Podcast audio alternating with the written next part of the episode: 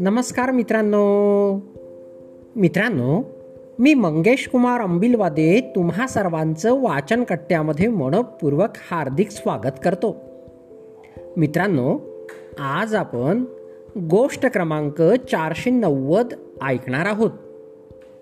आजच्या आपल्या गोष्टीचे नाव आहे गेट टुगेदर या गोष्टीचं लिखाण केलं आहे.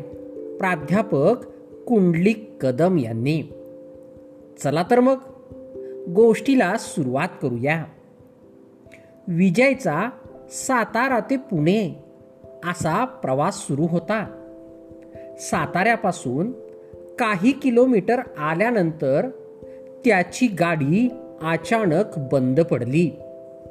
त्याने गाडी चालू करण्याचा प्रयत्न केला. पण गाडी काही केल्या चालू होत नव्हती. रात्रीचे अकरा वाजले होते. सोबत पत्नी आणि लहान मुलगा होता. रात्रीची वेळ असल्याने त्याच्या मनात भीती निर्माण झाली होती. पण पत्नी आणि मुलाच्या समोर तो ती भीती दाखवत नव्हता. रस्त्याने जाणाऱ्या गाड्यांना मदतीसाठी तो हात दाखवून थांबविण्याचा प्रयत्न करत होता. पण रात्रीची वेळ असल्याने वाहने मात्र थांबत नव्हती.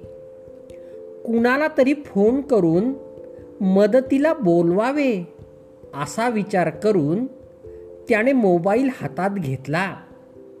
पण या भागात जवळपास त्याच्या ओळखीचे कुणीही नव्हते.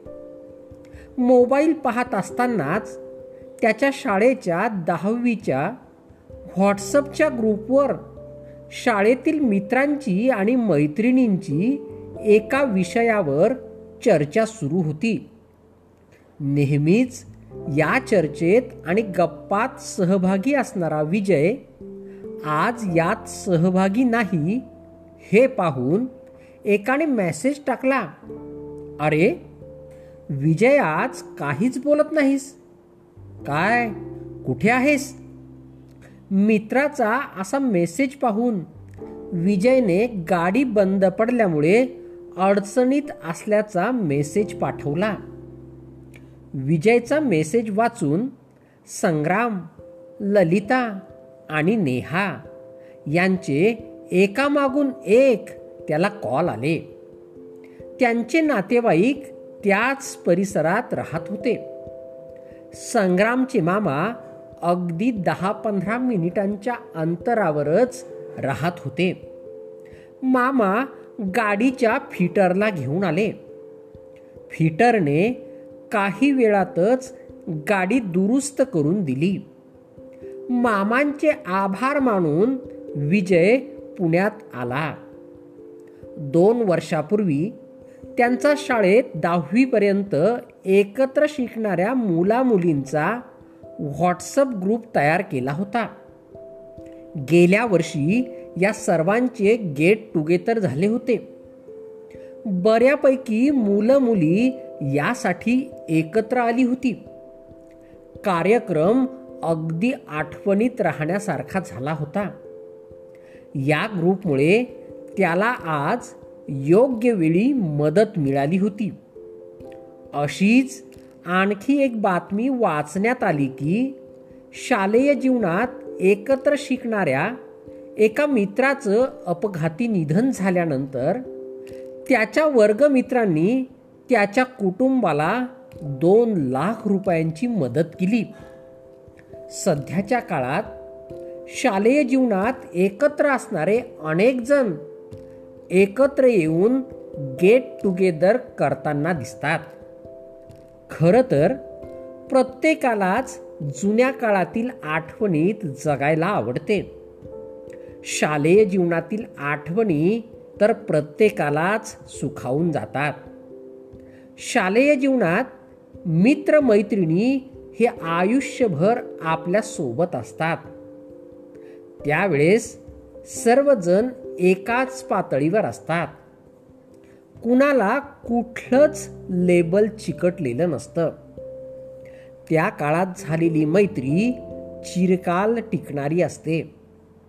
विशेष म्हणजे ती मैत्री निरपेक्षपणे झालेली असते. शालेय शिक्षण झाल्यानंतर प्रत्येकजण आपापल्या मार्गाप्रमाणे जीवनाचा मार्ग निवडत असतात. अनेक जण विखुरले जातात. शिक्षण नोकरी संसार यात प्रत्येकजण व्यस्त होऊन जातो. पण प्रत्येकजण हे शालेय जीवन आपल्या आयुष्यात मिस करत असतो. आयुष्याचा एक टप्पा पूर्ण केल्यानंतर आपले वर्गमित्र वर्गमैत्रिणी काय करतात याची उत्सुकता प्रत्येकालाच असते. शालेय जीवनातील आठवणी या मोर पिसासारख्या असतात. जसं अंगावर मोरपीस फिरवल्यावर एक वेगळाच अनुभव येतो तसा अनुभव या गेट टुगेदरमधून येत असतो. शालेय जीवन वर्गात केलेली मस्ती शिक्षकांची केलेली चेष्टा त्यांचा खाल्लेला मार परीक्षेत केलेल्या कॉप्या कार्यक्रमात केलेली धमाल शाळेत न केलेला गृहपाठ गुरुजींचे बुडवलेले तास गैरहजेरीचे खोटं कारण अशा कितीतरी गोष्टी यामधून आपण अनुभवत असतो. शाळा आणि ती सध्या काय करते? हे चित्रपट पाहत असताना ते जणू काही आपलेच प्रतिनिधित्व करतात की काय? असंच प्रत्येकाला वाटते.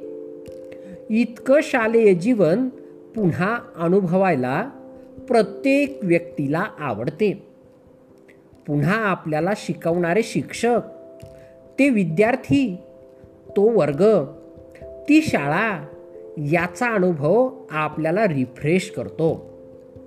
अनेकांना त्या काळात शिक्षकासमोर आणि वर्गमित्रासमोर आपल्या अव्यक्त भावना व्यक्त करता येतात.